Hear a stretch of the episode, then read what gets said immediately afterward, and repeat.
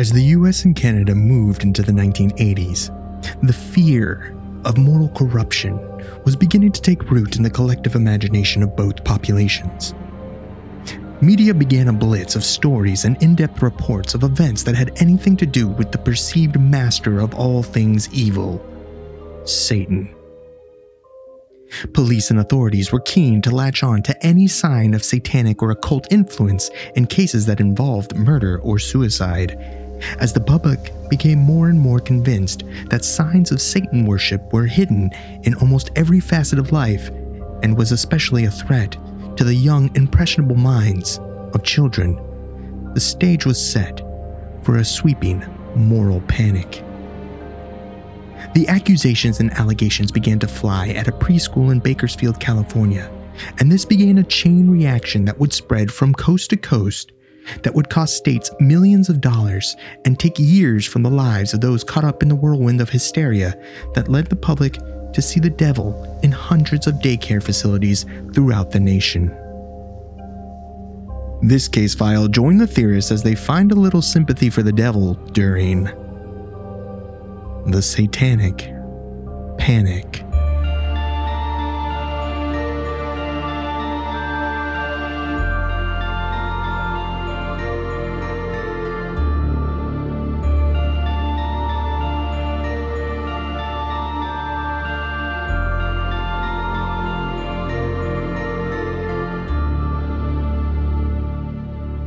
Welcome to Alien Theorist Theorizing, Case File 189, Satanic Panic. I'm Braden. I'm Zell. I'm Dan. And I'm Andrew. Ooh. Woo! Can you feel the haunting begin? Oh, yes. Can you feel power of Satan coursing through your veins? The power of Christ compels you. Well, everyone knows we sold our souls. We got a shitty deal, but our souls weren't worth that much. So this topic hits close to home for us. Yeah. We're talking about the satanic panic of yesteryear, but we really could be talking about a more recent satanic panic as well, because we're, you know, right in the midst of a good old satanic panic as well. I imagine we're talking about the old one, because that's why you're dressed up like the dude from Nightmare board game. Right? Yeah. Is that why? The OG one. OG Satanic Panic. The power of Satanic Panic. The Gatekeeper, or whatever the fuck his name was. It was in the 80s. It's in modern times. It was back in the day with burning witches. It's something that kind of like... I mean, OG Satanic Panic could be like 1600s. Yeah right? Yeah. I guess so. Well, it's like, if you think about now, we had... we were talking about it before the show. You know, we had...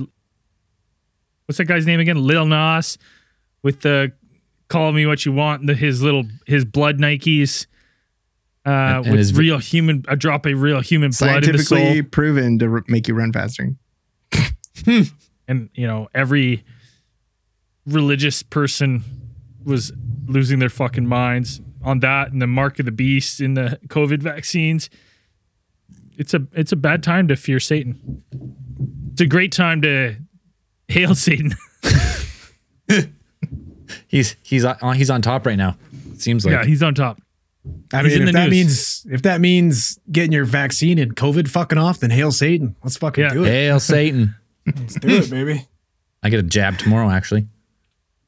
How did you get your jab so soon? Well, I fucking signed up a while ago, and then I got a text. 4,000 years old. It takes about 20 doses. I heard they said so. Oh, okay. Yeah. Did you sign up on the elderly list? Yeah.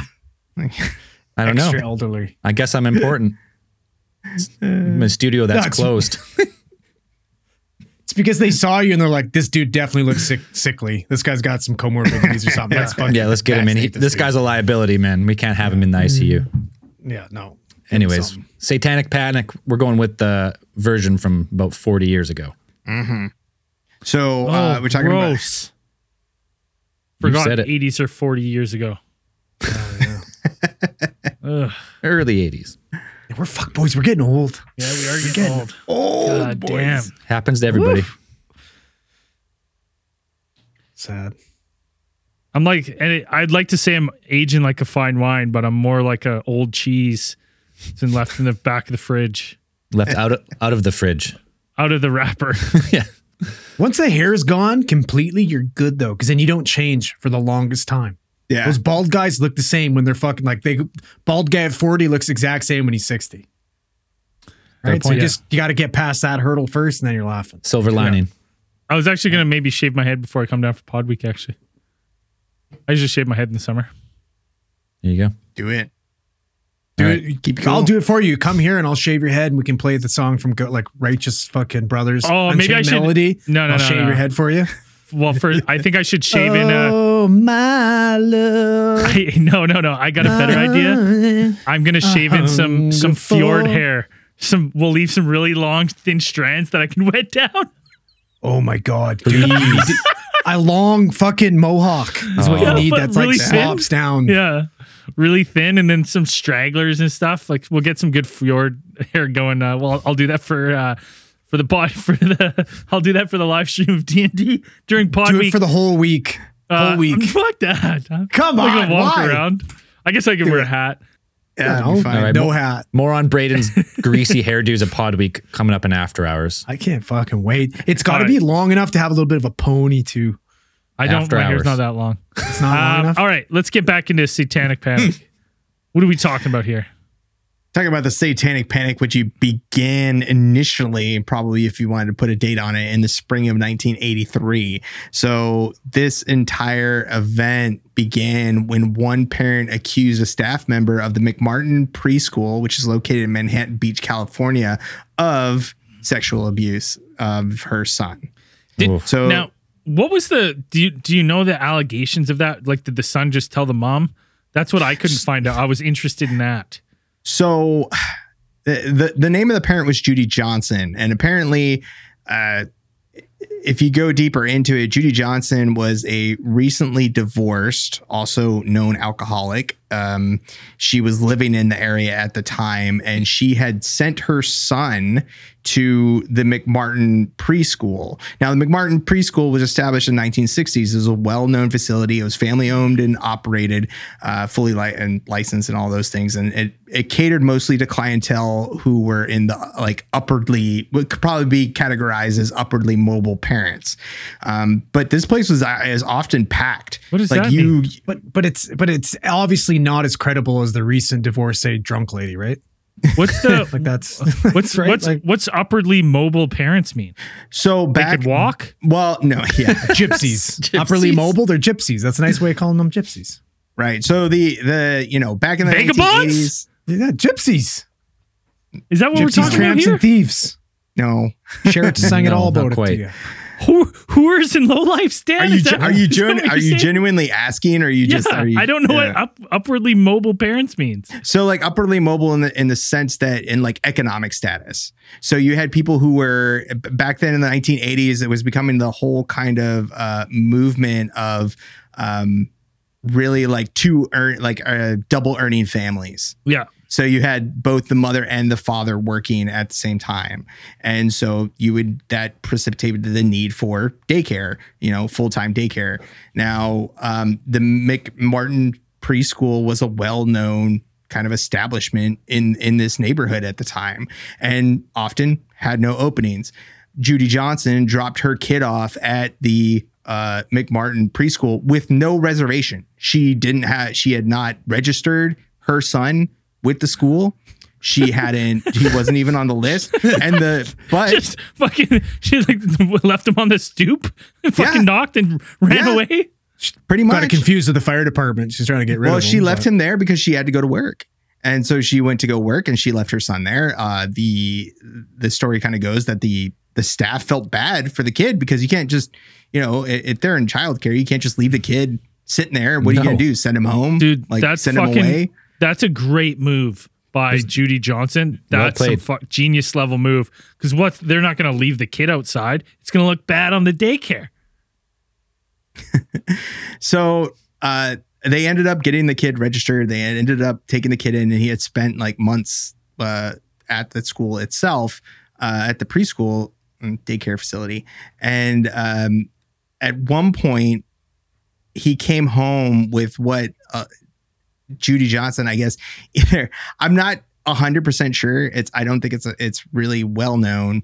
about how she kind of found out, but I guess, or whether how it happened. But Judy Johnson said that he came home one day with a reddened anus. A reddened so, like anus. An irritation. Like irritated, so a diaper rash. Perhaps. Something like that. Okay. Right. Cool. And so she took him to, at first, initially, one medical examiner, like took him for a medical examination. They said there was nothing unusual. They couldn't find any sign of anything. There wasn't anything really unusual about the case. She took this to be that he was being abused. She took this as a sign, like went straight like 0 to 100. Like he is being abused at this school, sexually abused at this daycare facility. How old is this kid? He was at the time. Oh, I didn't write it down right at the time, but not very old. This is preschool. Okay. Yeah, he's like three or 4 years old. 3 or 4. Okay. Yeah. So she takes him to, she calls the cops, tries to get the cops to investigate or do something. They can't really find anything. They're like, there's nothing really we can do. She's still incensed about it. And so she ends up taking the son to a second physician.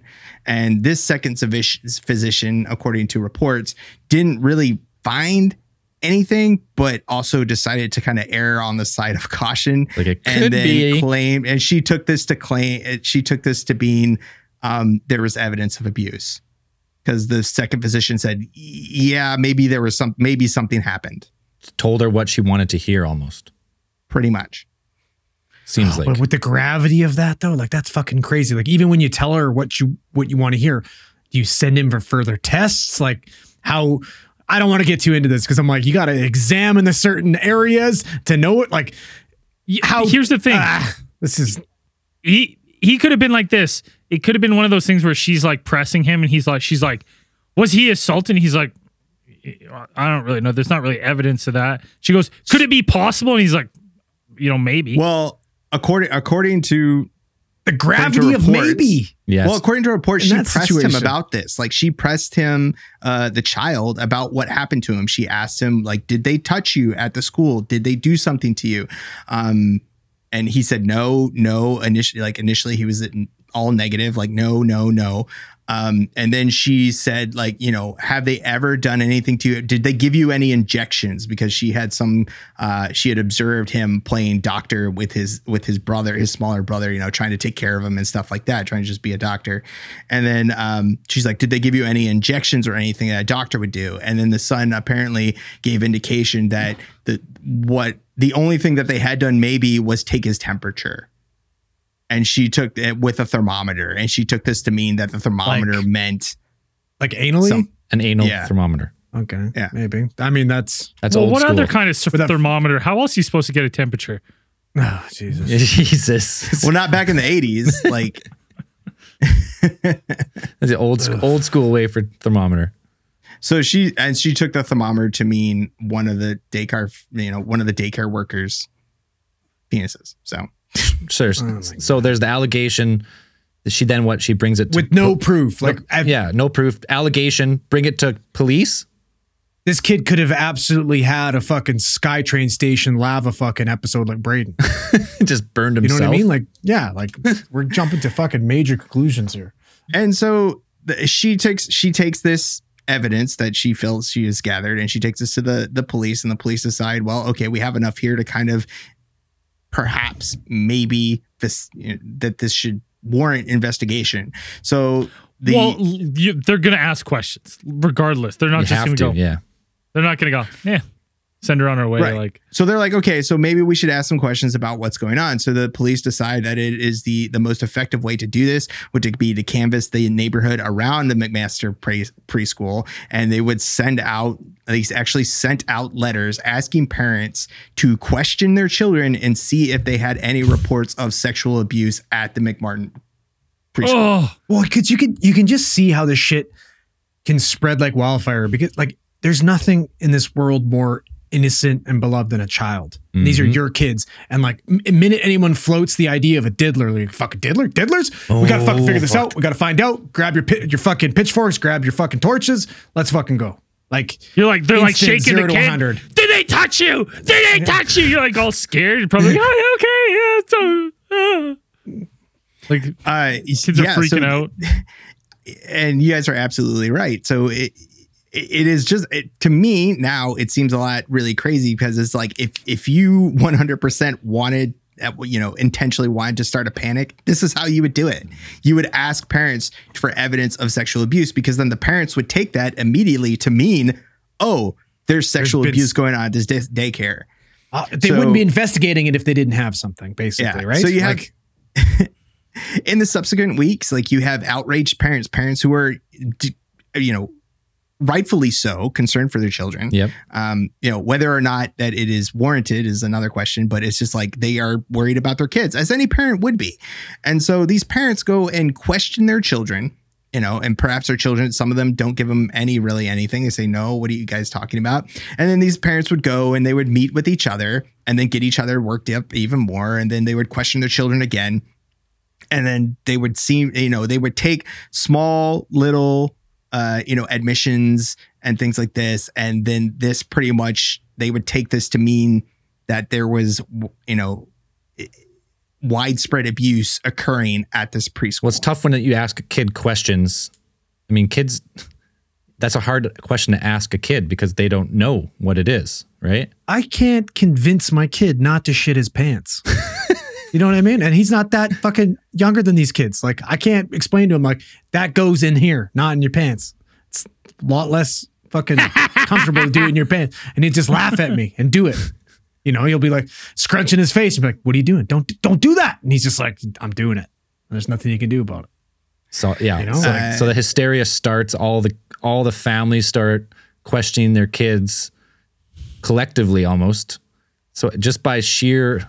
volume and amount of times you ask that question, eventually they start hearing stuff that leads them to believe that there's other cases.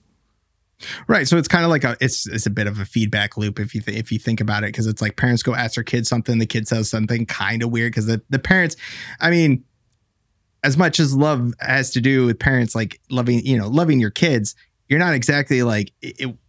Not all of them are interview specialists. You're going to ask questions and you're going to get answers and you're going to interpret them different ways. And you're not exactly going to know what to do with that information. Then you go talk with another parent and they say some stuff. They're like, well, I heard this and I heard this.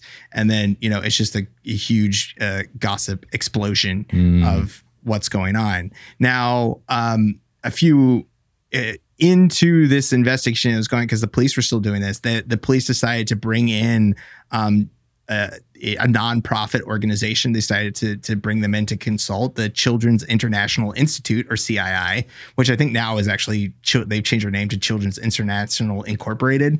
I think is what their current name is. And they had experience with dealing with sexual abuse cases in the past. So the police thought this was a good idea to bring them in to try to do this. And they assigned social workers to come in and interview these children for details on the abuse.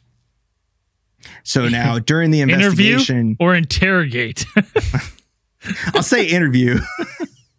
The police allowed some of these social workers who were, some of them not 100% on the level. They're not the fact that they were trying to do anything or intentionally trying to do things, but perhaps some of them were not as trained as you would probably want people to do or experience as they want. The police actually brought in one of their unlicensed psychotherapist named Kee MacFarlane to conduct examinations of the almost 400 children who attended that daycare. Now, MacFarlane is actually known for one of the first people to use anatomically correct dolls and that for these kinds of interviews. Are we talking about dolls with P's and G's, like the whole thing?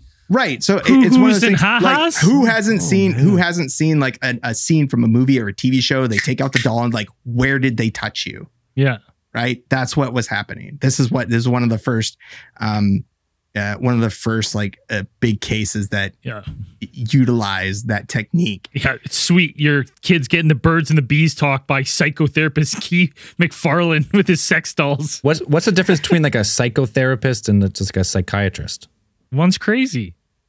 I don't think...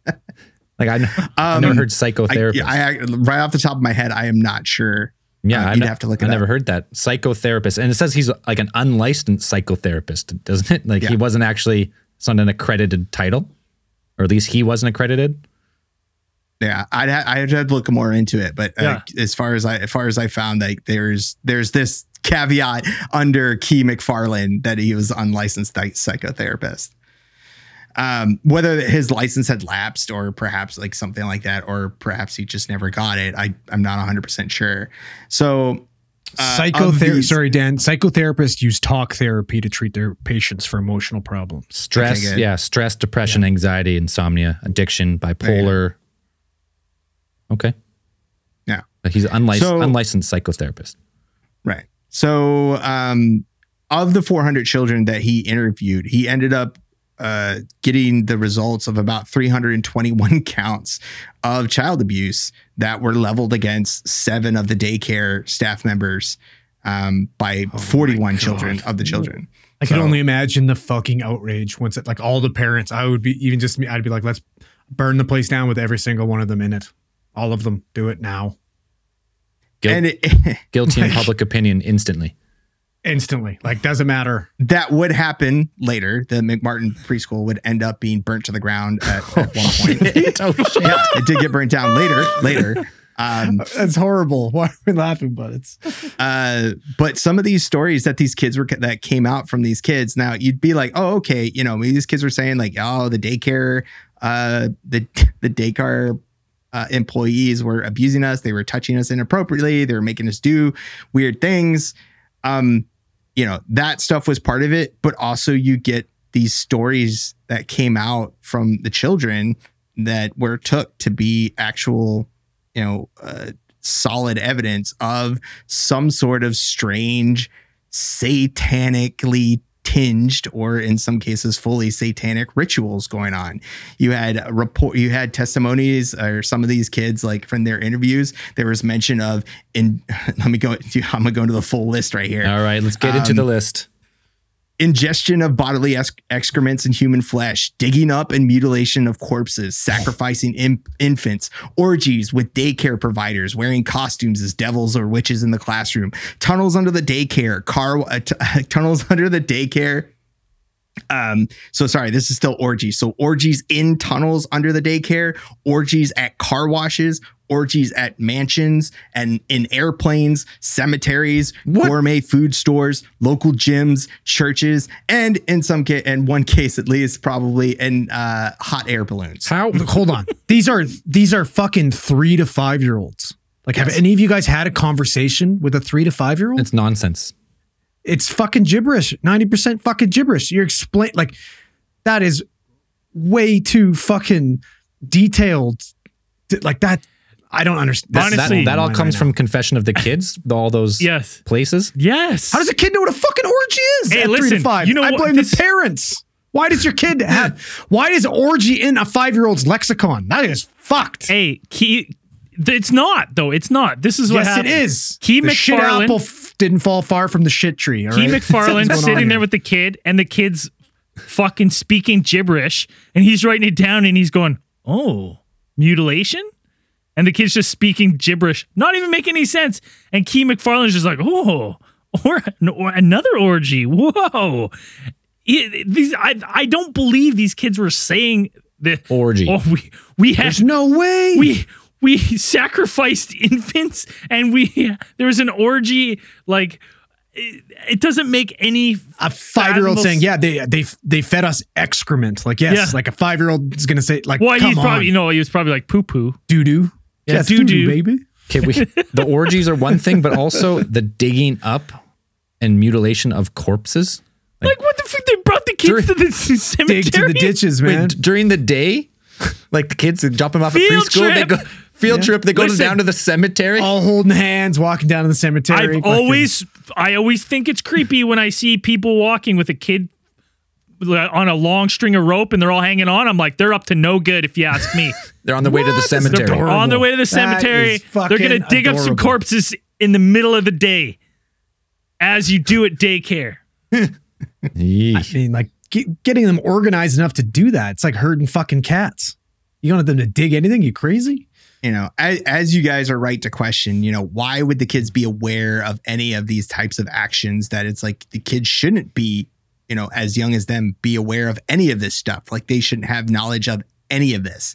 Right. So people, you know, as recently as like, you know, a couple years after this whole thing kind of happened, there have been multiple studies of the interview techniques that were used during the interviews of these kids. And a lot of people who have, a lot of academics and a lot of papers that have gone through the transcripts of these questions have come to the conclusion that the questions that they used, like Kee MacFarlane and those social workers from the Children's International Institute, they were questions that were pretty much tailored to get responses that they wanted.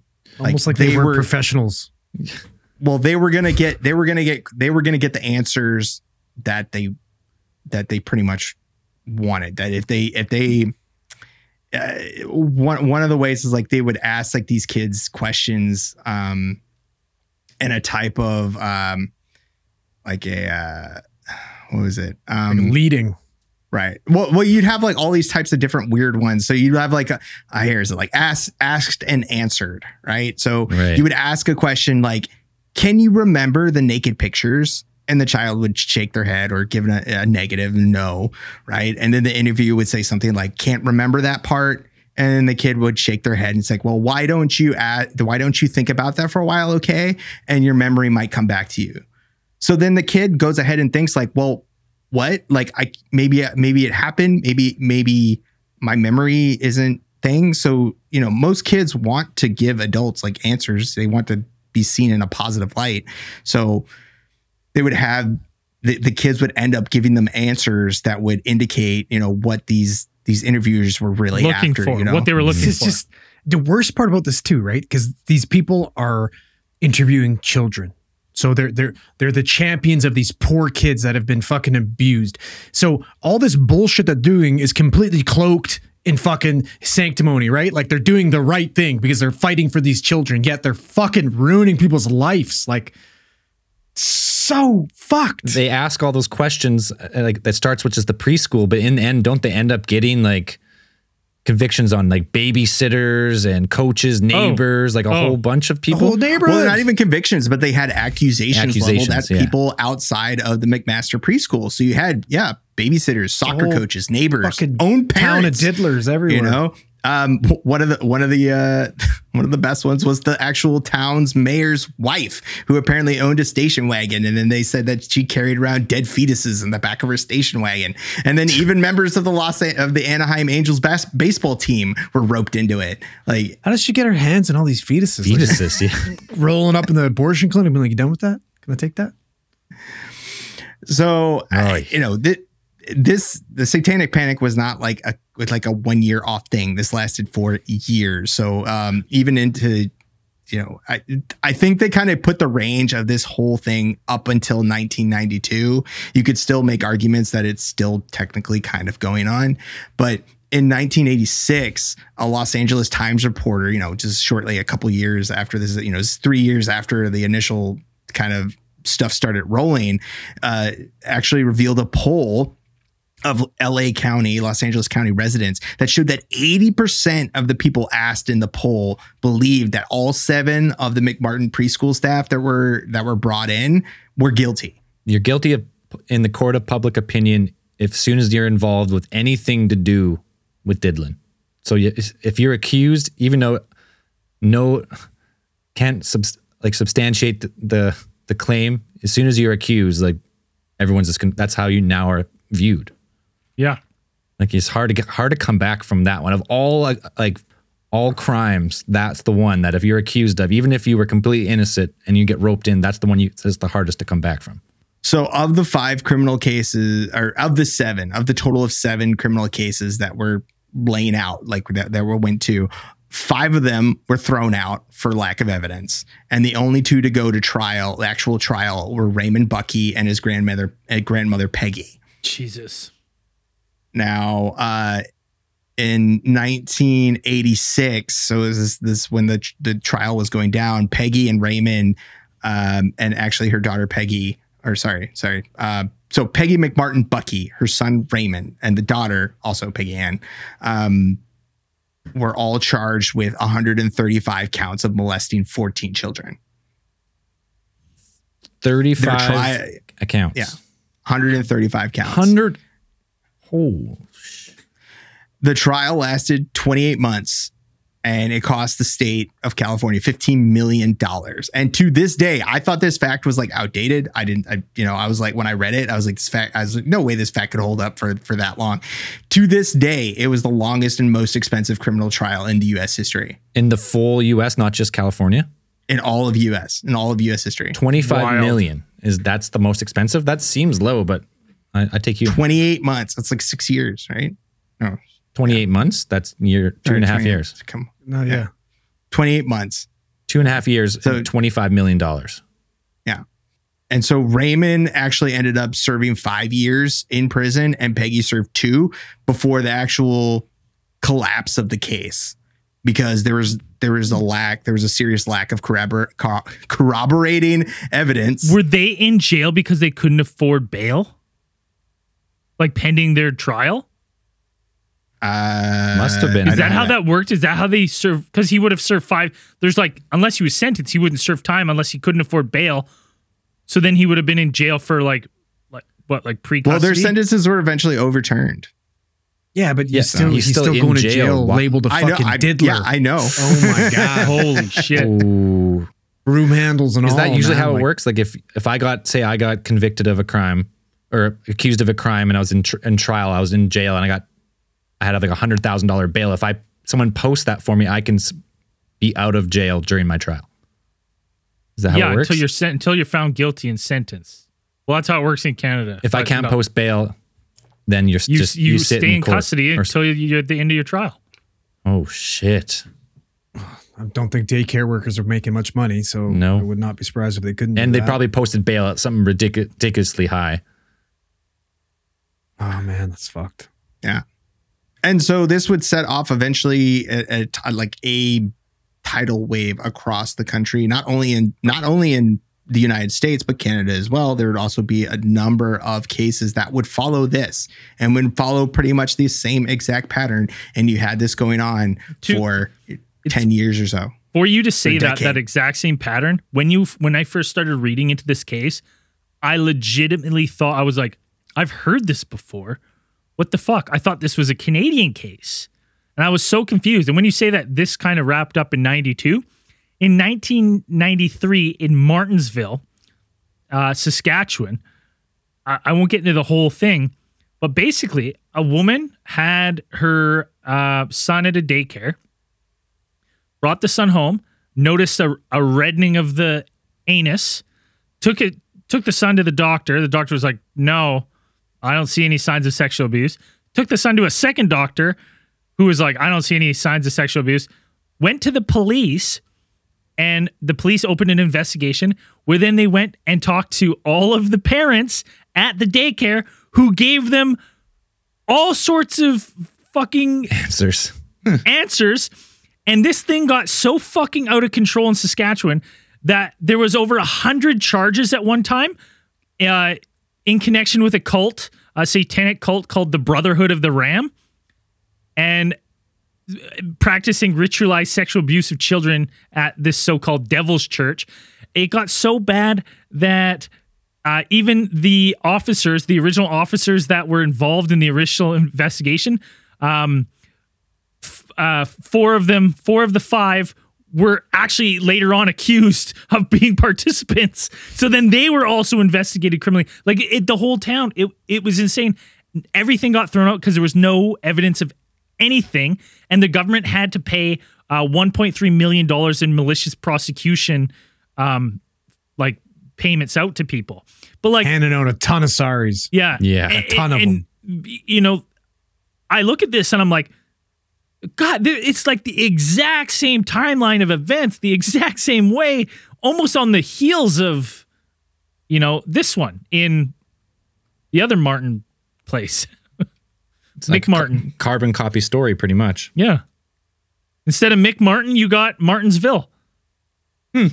Yeah, so this whole thing, it's like there are a ton of things, or more than a few, that we can talk about that are what precipitated this entire thing. Because it wasn't just that the parents went straight to, because you'll ask yourself, like, well, okay, you know, child sexual abuse is a thing. It happens. It's a sad fact, and it's terrifying. It's terrible, and it's really bad.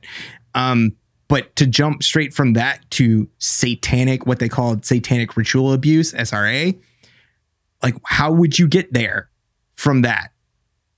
You know, because the only person who would do that is Satan. So how need somebody to blame? Like, absolutely somebody to blame in this situation. That's the thing, and Satan or Satanism or the whole kind of thing was on the mind of, at least in North America.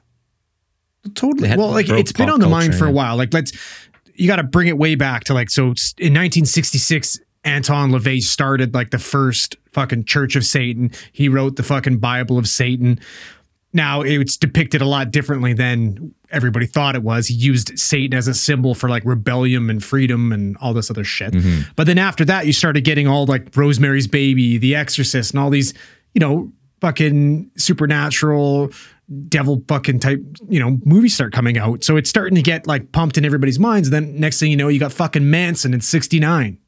Same year that he produced his Satanic Bible. So, like, this is on, like, the minute that Manson, you know, the people realize that this kind of stuff can happen in real life, not just movies. A cult can go out, attract suburban white people, you know, these innocent people, and convince them to go out and murder people. Yeah.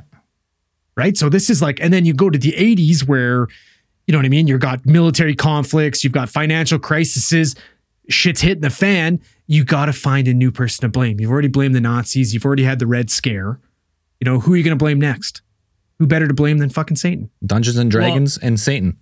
Well, the other thing, like, to speak to kind of the atmosphere of the time, you know, like, the term serial killer was, you know, started to gain notoriety in, like, the 70s. And in the 80s, you had, like, you know, the Night Stalker who was going around and just murdering people and, like, mutilating corpses for real, really doing that. And you had Son of Sam, who in his trial was saying that, you know, he was possessed by the devil and stuff. So you had all these, like, notorious serial killers at the time, like, perpetrating these heinous crimes. And, you know, a lot of this was getting attributed to satanic ritual killings and stuff like that at the time. Well, because you could, like, you had to blame it on you couldn't just, this guy just couldn't be bad. It doesn't make sense. Yeah, you need to, like, people want to understand I could be why. Mad. I could be bad, or my kids could be bad. No, Satan's because bad. They're possessed by the devil. They didn't pray. They didn't pray at dinner. Mm-hmm. Didn't pray hard enough. Mm-hmm. Masturbated too much. Sinners. Mm-hmm. Yeah, that all kind of rolls into the like, you could probably label those as contributing factors to the explosion of this panic, which can be, I guess you could take the definition. If you take the definition, a collective stress reaction in response to belief in a story about immediately threatening circumstances, those would all be contributing factors to it. So you had the, you know, the proliferation and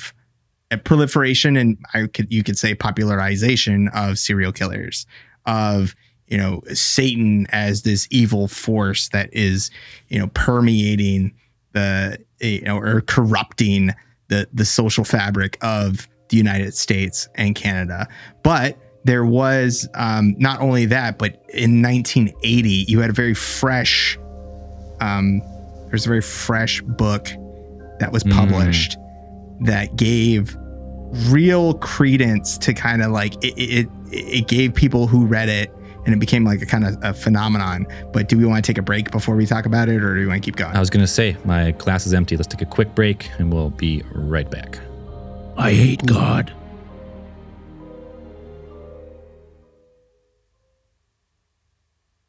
We're back. And if you're talking about the Satanic Panic, and if you're listening or reading anything about the Satanic Panic, it's almost impossible for those people, an author or a podcast, not to mention the 1980 book Michelle Remembers. Oh, this is so Michelle Remembers was a book that was that was submitted as a biographical account of memories that were recovered by Canadian psychiatric patient Michelle Smith about memories that she had from childhood of ritual abuse that she had suffered. So this book was actually written by Smith herself and her psychiatrist, Lawrence Pazder, at the time, whom she later married. And if that's not a conflict of interest, I don't know what else is. What I was like, got a little bit of a Celine Dion and what's his face scenario going on here. And or something like that, isn't it? You know, marry the manager, marry the psychiatrist, marry your... I think marry the psychiatrist is worse.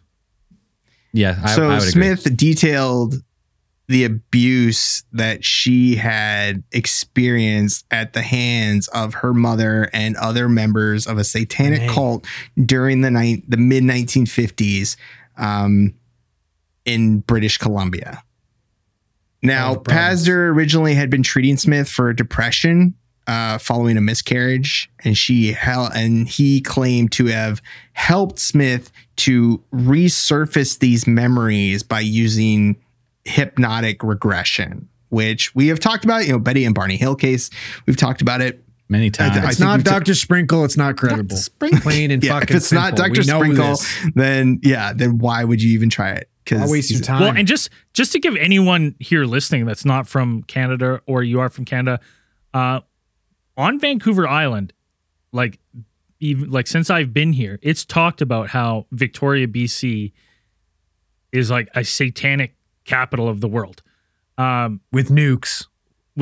And why people think that, I believe, is when you go, well, there is a satanic church there, but just about every single building in like the old part of downtown, like everywhere you look has like Masonic symbols and stuff on the architecture and like built upon. So I think that's where that, gives it a lot of credence when people think that. It's probably why you move there, isn't it? Yeah. Shut the fuck up. Yeah. It's almost like the Masons built half of Victoria. Yeah, almost. Oh, shit. With underground tunnels. Connecting. And nukes. Isn't that Nanaimo with the nukes? It's all coming together. Yeah, Nanaimo's the nuclear-free city. No nukes. No nuclear weapons. Says so on the Nanaimo sign. Yeah, that's exactly what a city would say if it did have nukes. Well, that's what I'm like. So what do I assume if a city doesn't have that sign, they have nukes? Yes. Every city's got nukes. So the book actually ended up earning Pazder and Smith more than $340,000 in its pretty much skyrocketing success. Just in hardcover and paperback rights alone, and a lot of people who have talked about this, it became a phenomenon. Like it nailed a lot of stuff, and it gave people almost reason to suspect your neighbors. Like it's suspected that this depiction of ritual abuse that happened, and just could be anybody. Could be anyone. If it could happen in your family, could be your neighbors, could be your extended family, could be anybody. Your co-host. Right? Your co-host who lives suspiciously near the satanic capital of Canada. In 1989, almost 10 years after the actual publication of the book, Oprah Winfrey had Smith on as a guest on her show alongside another guest, Laurel Rose Wilson, who's the author of another book which depicted satanic ritual abuse. Which was also submitted as a survival memoir, or labeled as a survival memoir. Yeah. And so, and Pazder went on, such popular news interview shows such as 2020. He was on ABC News's 2020 in the May of 1985. And that's a wild ride.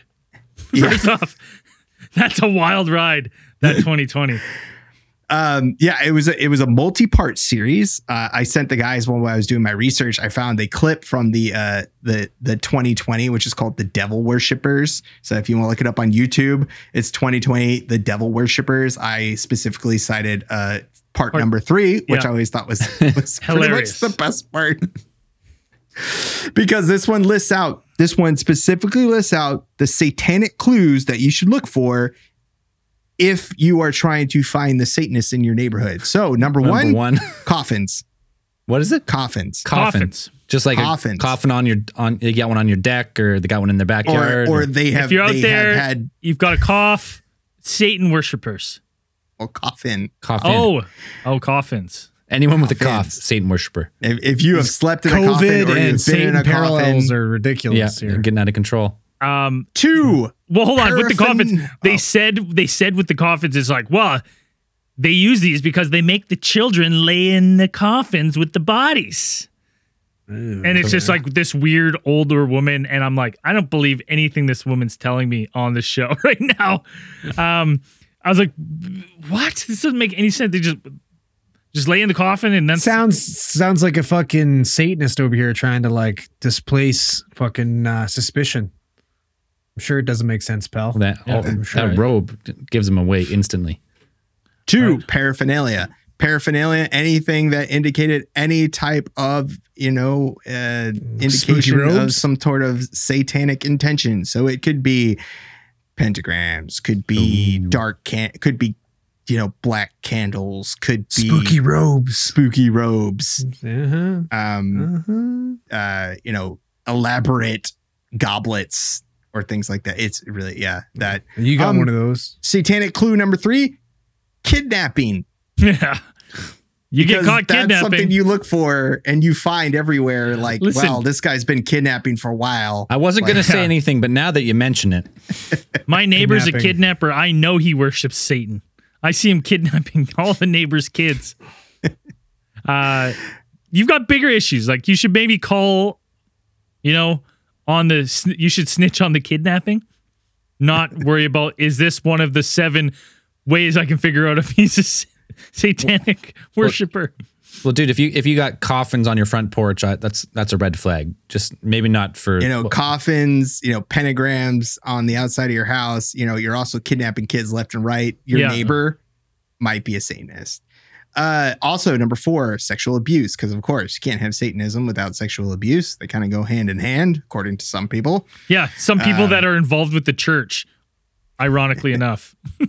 But that's the best part of this whole situation. It's like the first stories we have of babies being consumed and kidnapped for the devil were fucking in the ancient Roman times, and they were said about fucking Christians. Right? Yeah, like Christianity was an early religion then, and they were an easy scapegoat. So that's what you do to scare people away from Christians and Christianity. Yeah, and then the Christians eventually said it about the Catholics. Exactly. Oh, no. Flip the script. Yeah, it's just, I don't know. It's just ridiculous. So it's like that old Spider-Man meme where both the Spider-Mans are pointing at each other. Yeah. Like Andrew said, eating babies. So number 5, satanic clue, cannibalism. So, if they're eating people. So don't go to any of your neighbors' houses for a dinner party, because you just never know.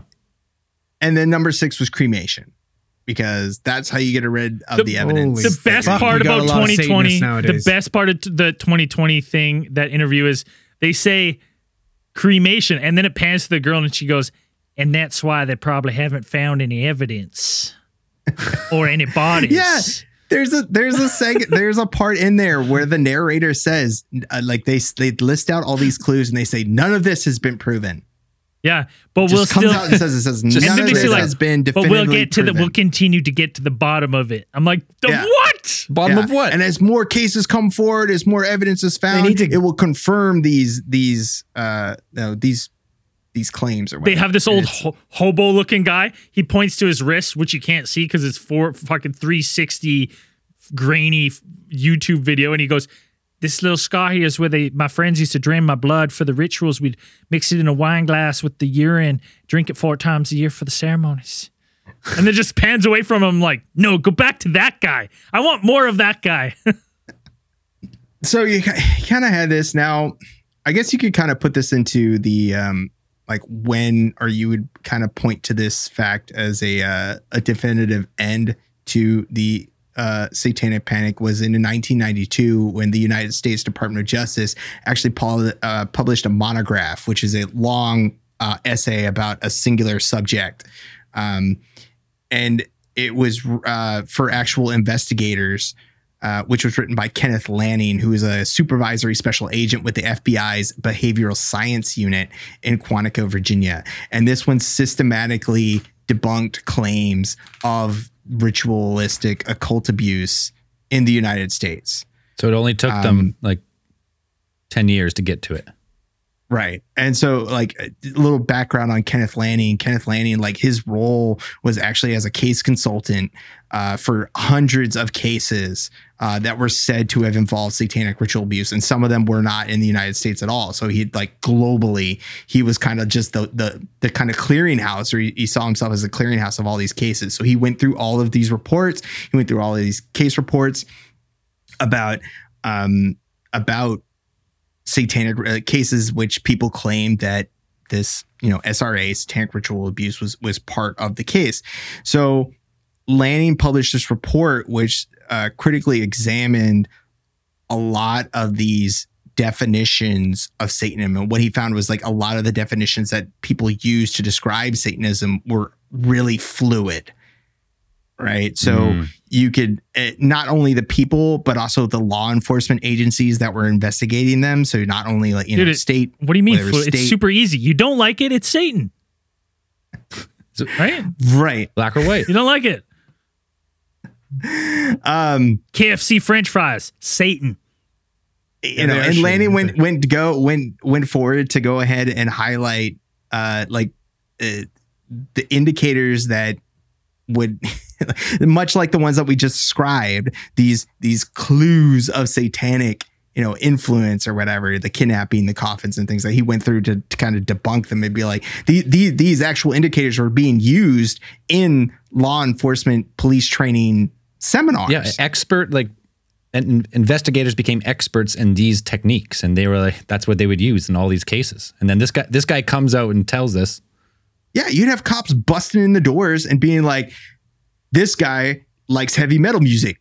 This dude plays Dungeons and Dragons. Suspect. Automatic SRA. Okay, like heavy metal music. Okay, yeah, they use the devil symbolism and a whole bunch of stuff. And then, like, okay. And then Dungeons and Dragons, it's a role-playing board game. I never understood how that got lumped in just because they use wizardry and uses a lot of stuff. Well, you can't have a warlock without making a pact with a demon. So I guess, you know, you got, Dungeons and Dragons does deal with some, you know, demons and devils. Yeah, but you're always killing them, you know? Right. Always getting rid of them. It's just the fact that you're interacting with them on some level, you know, it's kind of like, it actually brings joy to my soul that someone might listen to us one day playing Dungeons and Dragons and go, believe we're Satanists. Listen, these people were so upset with Dungeons and Dragons, they created a coalition called BAD, Bothered About Dungeons and Dragons. That's fucking real. Seriously, there's this kid. So there's a university student I want to say it was in 1979 in August. He goes missing from Michigan State University. Go Spartans. So he goes missing.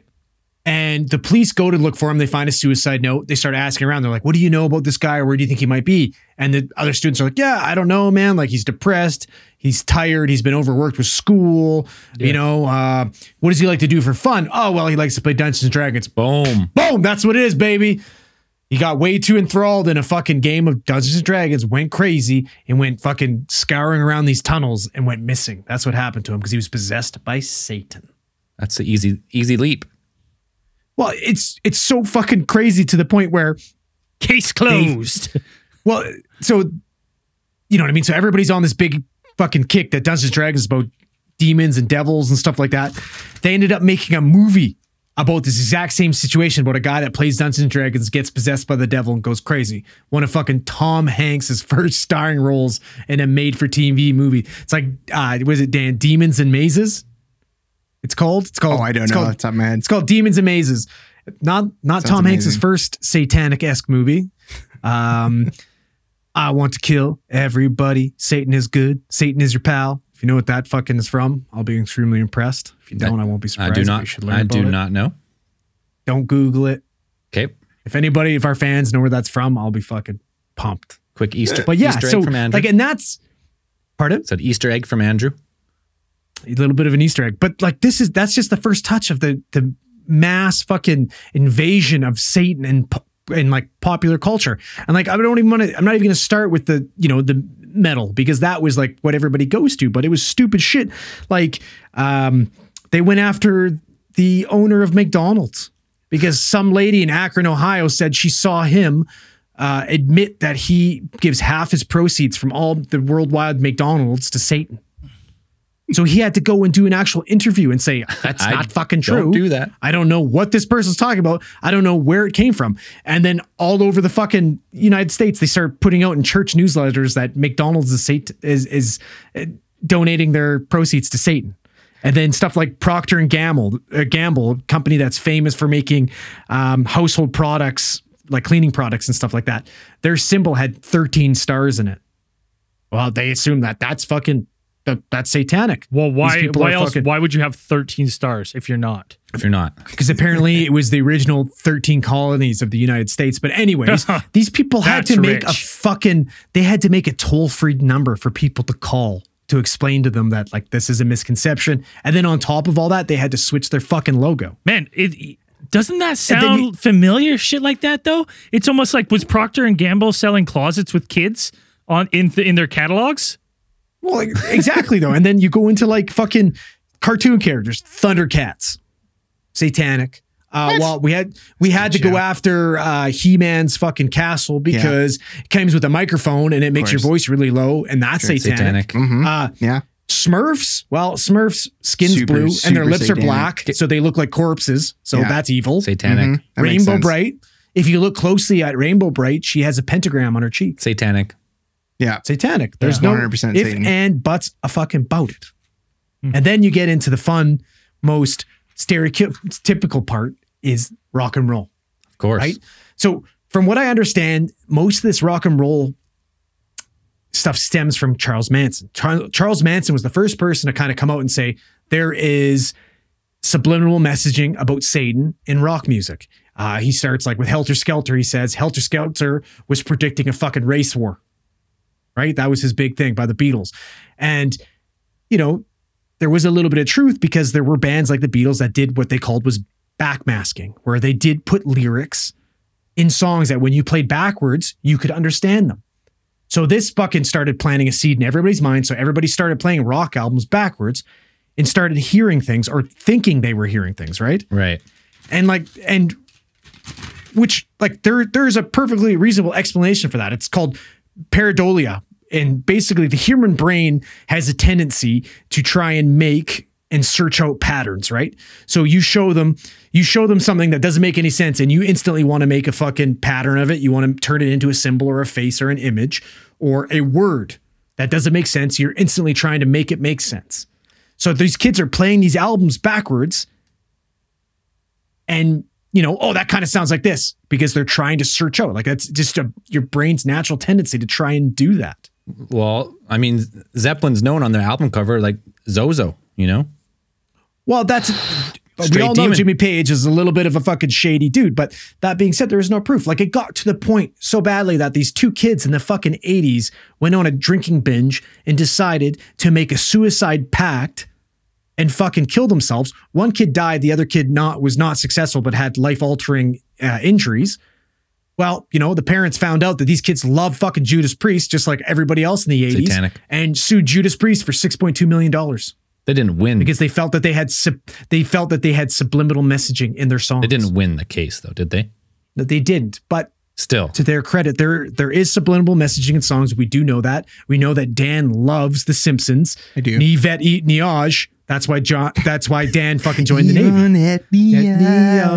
Wait, so he's a huge fucking party posse guy. What's What's even yet Nijaj? Join the Navy. You got to do your homework, pal. Oh, it's join the Navy backwards. Oh, is that is that how they got you? That's party posse. So they got me. It works. Scientific proof. It works. Are you saying that in Stairway to Heaven it doesn't say, "Oh, here's to my sweet Satan"? It says join the Navy. Here's my sweet Satan. Join the Navy. Devil. Yeah. Oh, they say join the Navy. Power is Satan. In the first part. 666. Boom. I mean, they did it with Zeppelin, they did it with the Rolling Stones, they did it with the, like, it's again mentioned the Beatles again. But then but you get to some good ones. So it's not just satanic sometimes, though. I got to play one more because sometimes they just turn out to be awesome.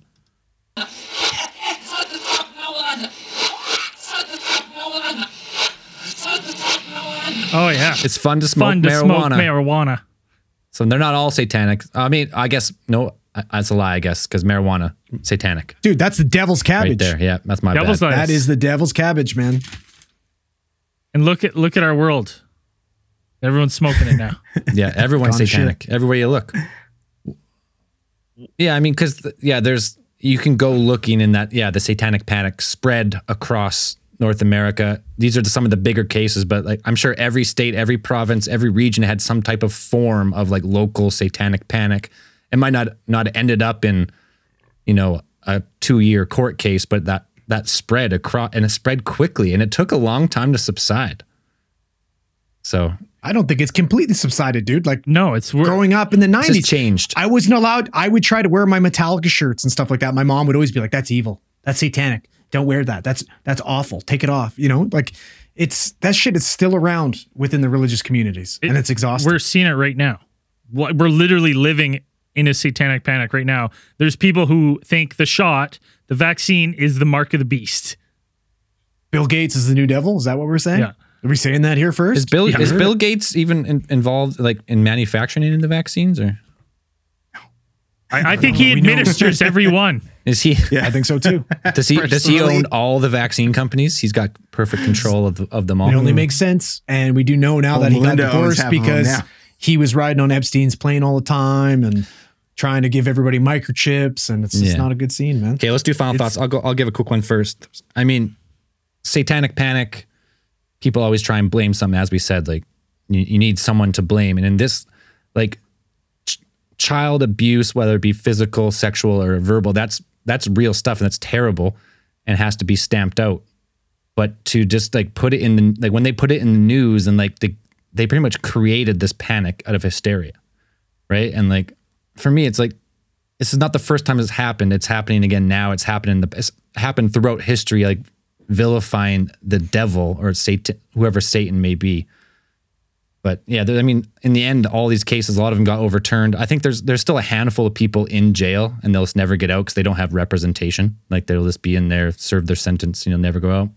So I think it was just, first of all, I think it was bad police work to like... I'm not an expert detective by any means, but you look back and you see them just go public with this notion that there could be pedophiles at this one thing, and they'll allow the parents to pretty much make the story up with their kids. I think it was just a mishandled situation that seems to be human nature in general, right? We're always looking for the enemy, someone to blame. So that's what I think. Child trafficking is a real thing, and that's a whole different topic, and like that is still going on today, and that's like. There is real terrible child exploitations going on in the world, but it's not just say the satanic panic was not handled correctly.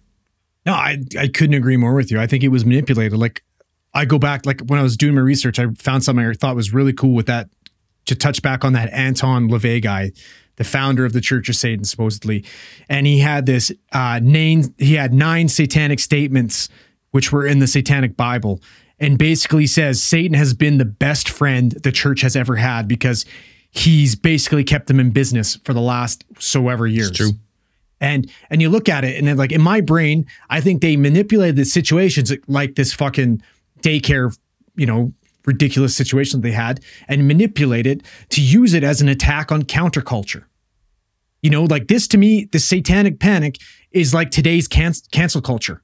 We don't like this. We don't like rock and roll music. We don't like these fucking cartoons. We don't like Dungeons and Dragons because it's going away from these normal traditions and our routines, and things are changing, and we don't like that. So we're going to stamp all this stuff with a Satan symbol and fucking banish it and get rid of it. And then the church uses it. Like as soon as this stuff started popping off, we started getting Christian contemporary music, Christian cartoons, Christian comics, and all this shit, because, you know, people still need entertainment, and they want to be able to watch something that's approved by the church. And this is approved by the church. So this is okay. So they use it to their benefit. And I honestly think this is just basically a fucking genius marketing. One of the first forms of fucking cancel culture. Honestly, I do. That. Like it's crazy to me to think that this 10 years of, you know, investigations and all this money stems from one drunk lady. Right. Part of me wondered just to add to that. Yeah. She had a history of alcoholism. Later, she was institutionalized at a mental hospital and she ended up dying of liver failure due to years of alcoholism. It's like for real. But the thing like you see with these things, the narrative's very similar. Like when you hear about these tunnels, these secret tunnels, you know, where they're moving children, where have we heard that? Right. I believe there was a pizza shop in Washington that also had these tunnels that didn't exist. But didn't actually have a fucking basement. Didn't have a basement, right? Like the narrative is strikingly similar. And it's funny that we can consistently get fooled by the same fucking narrative.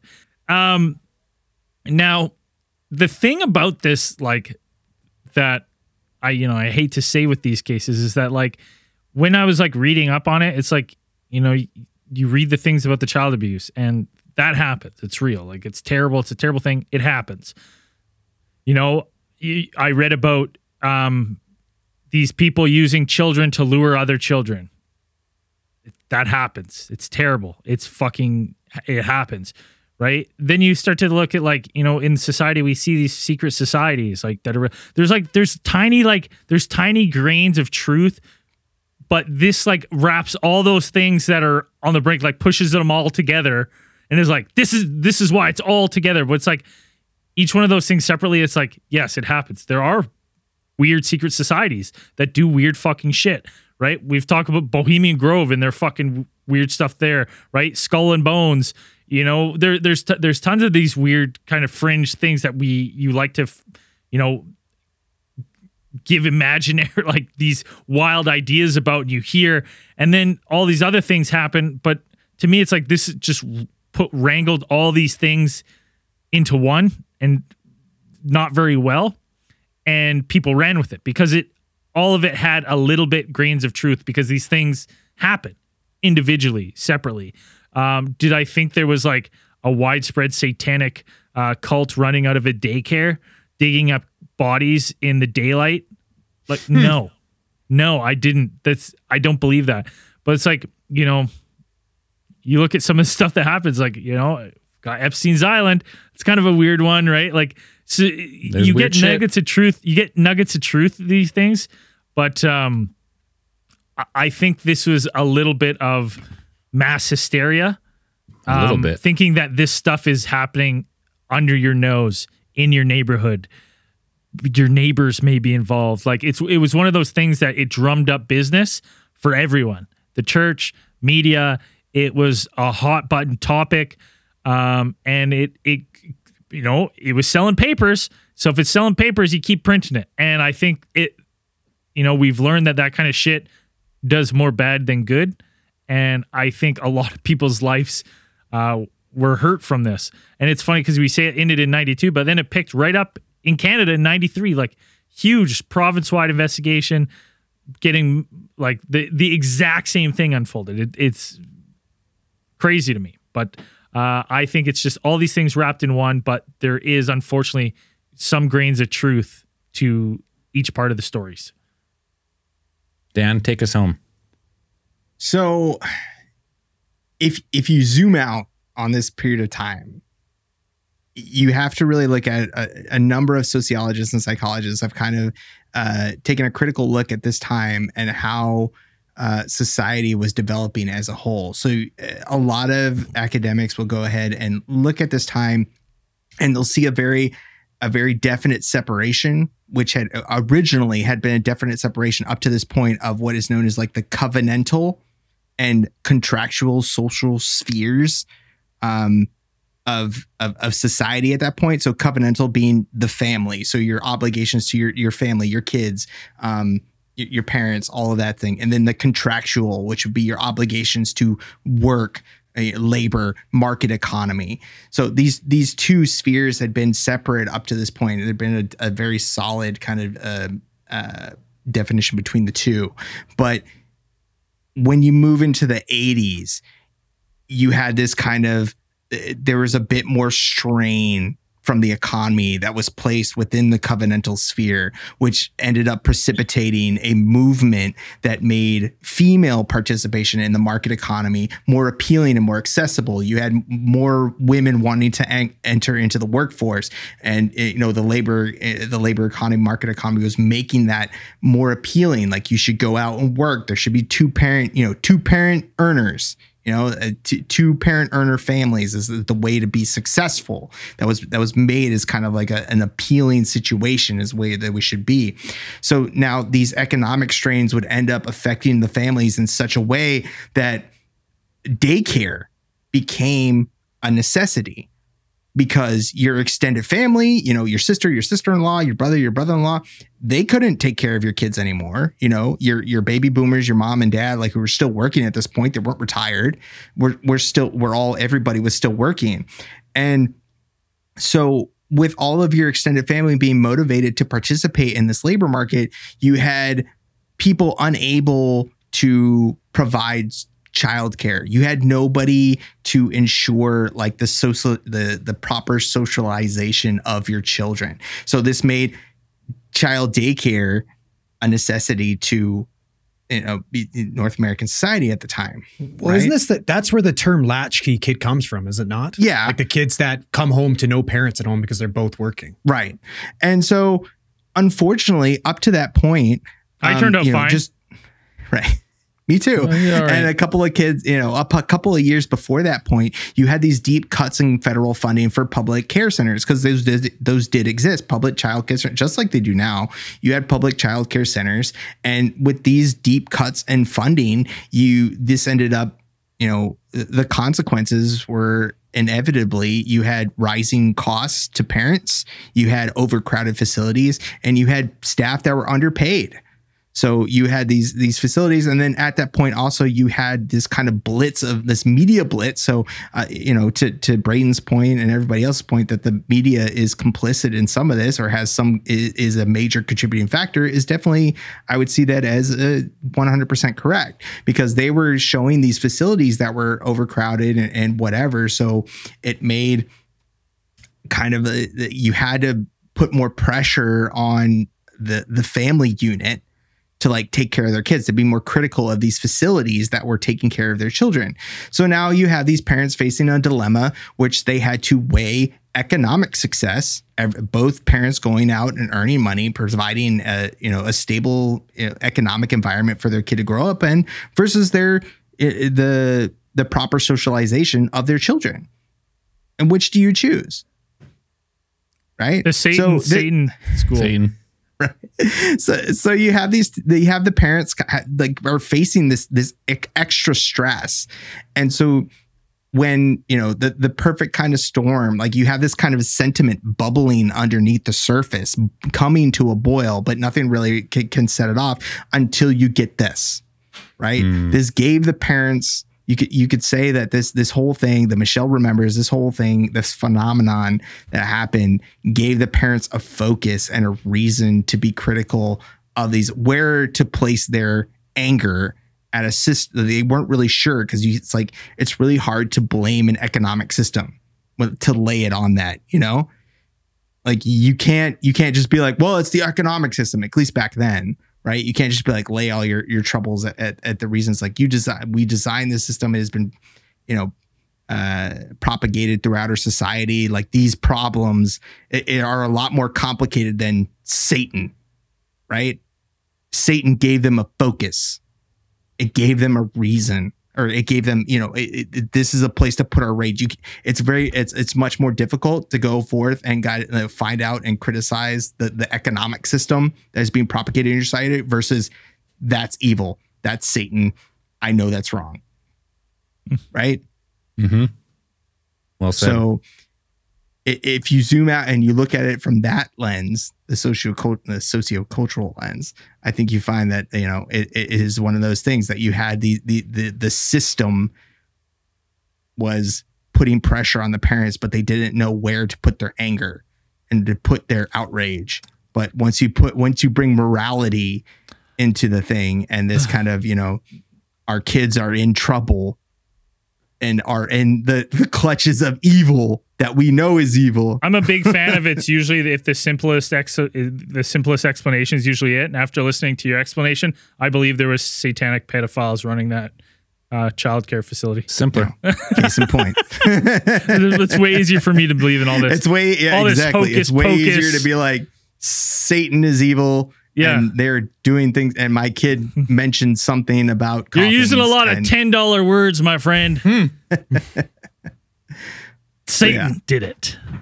Yeah. So say, big words. And then you can go ahead and say that Satan did it. And then it's what do you want? Big words or Satan did it? So. It's not rocket appliances, boys. Satan sucks. Satan did it. Satan did it.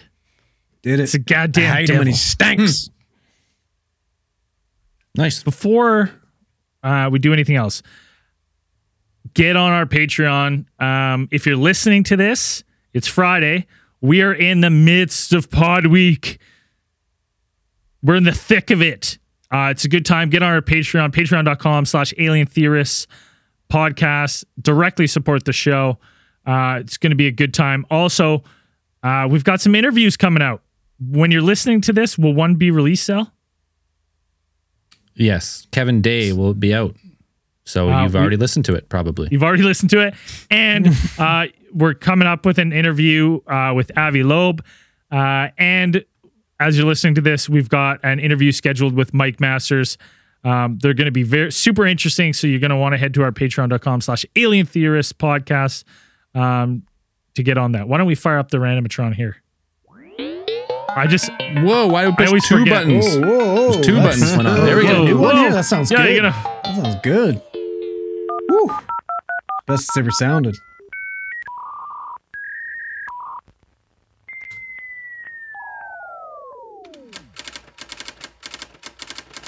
All right.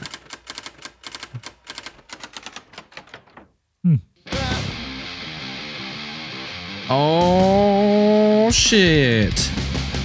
Some Satan music. Heavy metal.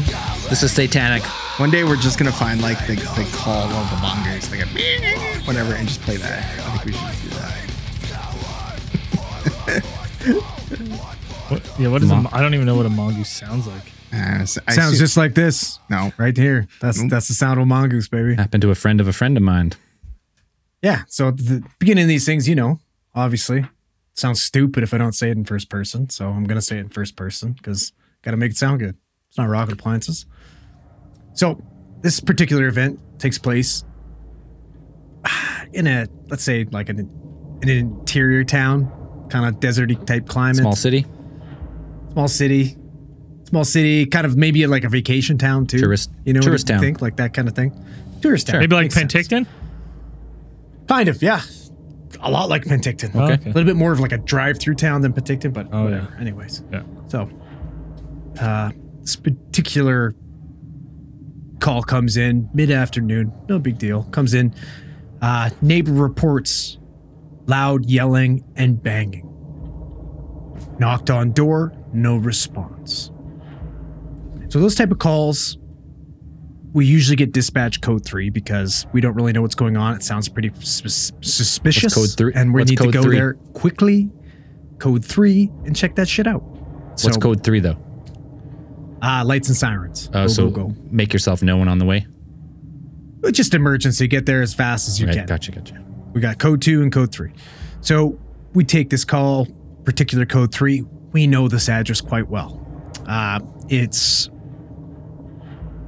pretty close to the downtown core. It's low-income housing. It's usually where Satanists. A lot of people who hail Satan and smoke meth and live. You're under the poverty line. Types of drugs. This is probably where you're living, unfortunately. So the downtrodden. I was going to say you support Satan, but so we respond to this place. The fire department's coming. We get it announced on the way. Dispatch is like, fire department's going to be delayed. There's a 3-alarm fucking fire. 4-alarm, whatever the hell it is, whatever those guys do to justify their fucking hefty paychecks. Anyways, fire department's fucking tied up. So we show up, bang on the door, no response. Thinking I might have to Chuck Norris this fucking door down. Hope I don't, because we have to pay for it. Luckily, it's unlocked. Go in, house is disheveled. Doesn't look like anybody's been there in a while. There's rotten food on the tables. There's dust. Not a great place. So it's one of those type of places where the door opens and you're like, hey, is anybody there? Can you come to us, please? I don't want to go further into this place. Nobody responds. Fuck. Damn. So getting ready to do a preliminary sweep. A lot of these situations, you're feared for the worst. All of these calls, you'll end up finding a dead body, that type of stuff. So you're like, you're already preparing yourself. So as soon as you step into this small apartment, there's a door to the left, which looks to be the bathroom. So I'm like, okay, there's a better place than ever to check. Twist the doorknob, go to open, and right away it's a thud. Thud. You're like, what the fuck, right? So you go, and there was just enough room for you to kind of stick your head in. And you look, and the door is bouncing off a rather large man's forehead. And you're like, oh, that's why we can't get in. Maybe I should stop hitting this guy in the head with the fucking door. So pull the door back. I look at my partner and I explain to them, there's somebody down in the bathroom. Can you please get the BVM out? I don't want to jump to conclusions, but this could potentially be an overdose, whatever. So I stick my hand in through the door, find a carotid. Nice, beautiful, strong carotid. Have a look. I don't see any chest rise. I don't see any effort to fucking breathe. So I pop open his eyes and have a look at his pupils. Pupils are pinpoint, leading me down the thought process that this man has potentially overdosed on some type of opiate related substance or something that was laced with opiates. Too much Satan. So too much Satan. He's overdosed on Satan. Hailing way too much Satan. Never overdose on Satan. This guy apparently did. So this was quite a tricky situation because our friend of a friend is actually, he's built like me, smaller guy, you know, nimble. Very mongoose-esque, little Spider-Man-ish. Not nearly as handsome, though. He's hard to look at. Not fucking awesome. No. Yeah, guy's hideous. Guy's a fucking hideous chud. Anyways, is able to jump into this room, you would say, over top of the body. Okay? Very difficult, considering the fact that this is one of those bathrooms that if you were to sit on the toilet, you could touch the toilet, you could touch the sink, you could touch the fucking bathtub and the door, all from the toilet seat. So this bathroom is fucking tiny. Yeah. And the unfortunate part is when our friend of a friend jumped into this bathroom, the fucking light switch was right along the door as well. So when he jumped in, he hits the light switch, lights go out, he's in the room kind of being like, oh fuck, I can't see anything. Whoops. Partner's like, oh, don't worry, I got you. Flicks open the light, passes you to BVM. You're like, okay, great. Start bagging the individual. Try to get a sat probe on their finger. And then once you start bagging this person up, you start oxygenating him. You take a second, kind of look around. And you look over the bathtub and holy fuck, there's that person in the bathtub. Oh. So immediately put down the BVM, tell my partner, we have another patient. Get up to go look at the patient. And you say, never mind, we don't have another patient because this person is clearly dead and has been dead for a while. Oh. Obvious signs of lividity, blood pooling, early signs of decomposition. The bathtub water does not look like bathtub water anymore. It's not a good sight. Ugh. So I called to my partner. I'm like, hey, can you find out from dispatch? Can we get an ETA of the fire department? This man is approximately 6'3", looking to be about 230 to 240 pounds. The bathroom he's in is basically his feet are up on the fucking ledge of the bathtub. One arm is in the toilet and his head is blocking the entrance to the door. I'm like, the only way we're getting this guy out is if we pop the fucking door. Well, fire department is tied up and we don't have any help and there are no other ambulances available. So we run it, keep bagging them, Narcan. We're up to 1.4 milligrams of Narcan. This guy's still not coming up. Big issue we're having right now in BC is the fact that our opioids are down, our fentanyl, our heroin is being laced with benzos, which means they're sedatives, which means you might reverse the respiratory arrest. They're breathing on their own again, but they're still unconscious. Right. So far, we can't fucking fix the respiratory arrest. The guy's not breathing on his own and he's not conscious. So this is a fucking clusterfuck. So basically get to the point where I'm going to bag this guy up. And my thought process is I'm going to grab this guy by the knees, this rather large man, grab them basically like I'm going to put them in the fucking lion tamer or sharpshooter and start inching them back away from the door so I can get my partner in to help me carry this guy out because we have to get him out. So that's my plan. I start pulling. I start pulling. I start pulling. Well, like I said, this other sad individual was in the bathtub. Water had somewhat overflowed from the bathtub. The floor is quite slippery and there's not a lot of room. Our friend of a friend fell backwards into the bathtub with the decomposing body. No. Did your friend of a friend touch the water? In the water. Oh, like right in. In the water. On the lap of a person that had been dead for approximately 6 days. Some say a bathtub could be likened to a coffin. So are you telling us that you were in a coffin like... Satanic people. Boom. Yeah. Not me. I mean, friend of friend. Not me. Friend of a friend. Friend of a friend is a 100% Satanist at this point. In my books, yeah. We ended up getting this individual out of the fucking bathtub, and now as we were taking them out, our friend of a friend had to turn their pockets inside out to get water and people fluid out of their pockets and their boots. My friend of a friend is friends with your friend of that friend. Yep. And my friend was telling me that his friend sent him a snap. Your friend sent him a snap of him dumping out water from his boot. Oh, yeah. Like, I'm surprised there wasn't a fish coming out of the fucking boot. There's so much water in there. Our friend of a friend had to buy new boots because of this. Tossed all uniform, had to buy brand new fucking boots because it was decomposed, junky body. Yeah, grossness you gotta throw that out instantly. Satan juice. Yeah, exactly. So then proceeded to help lift this giant man while gagging the entire time into the hallway and resuscitate them, all the while to get this person back, regain fucking consciousness, start breathing on their own to get up and tell us to fuck off and not get transported by the ambulance. This person found his mom dead in the bathtub, decided to use. Well, I wouldn't want to be transported by Satanists either. So that's fair. Yeah. Anyways, that's the story. It's a thankless job sometimes, isn't it? I heard your friend of a friend now has scoliosis of the spine. Basically, our friend of a friend is probably going to be off work for a bit because he's got a pretty extensive back injury from hauling fucking Shrek. It was unconscious, a lot of dead weight out of the fucking bathroom. A lot of dead weight, hunched over like crazy. No matter how much weight you can lift, when it's in the human body form, that's unconscious. It's fucking weight. It's gross. Sweaty fucking grossness that there's nothing good to like it's oh man I just fucking it's awful. Anyways, yeah, there you go. Oh no, thank you. There you go. All right, let's shout out our theorite of the week there, Andrew. Yes, just 1 second here. I got it pulled up. It is Jericho Tonkin. With his phenomenal choice for our next future pod trip. Oh, yeah. To the fucking moon, Alice.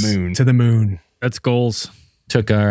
I'm not going to space, Jericho. I appreciate it. It's a cool picture. I'm not going to space. It's too scary. Took our picture of us at Chicken Pizza. Scary. Way too scary. Put us in space. Yeah. Pretty good. I do like that I'm got the guns out on space though. That's cool. Make sure to go check out all this great fan generated content on the Facebook group. I mean, I'd much rather go to Juniper or something like that than the moon. Juniper. Venus and Gatorade. Yeah. Awesome. All right. If you're not already, Braden already told you, go support us on Patreon so you can get access to live stream, all the good stuff, Pod Week. All the other goodies. I'm sure even on Pod Week we might do a couple public streams, but we'll talk about it later. This week's Patreon supporters: Chris Moreno, Gustavo Topete goes up to the $25 pledge. Woo! Nick Collins, Summer Price, a full year pledge by Patrick Meyer. Nice. Rumple Foreskin goes up to the $25 pledge as well. Adam Miller, Thomas Evan, Tara, Dylan Wells, Zedano, and a full year pledge by Vegeta Steals Yo Girl. That's a good name. He would. And he would. He would do it. He would. All right. Send it off there, Braden. And as we always say at the end of these things, keep those eyes on the skies. Peace.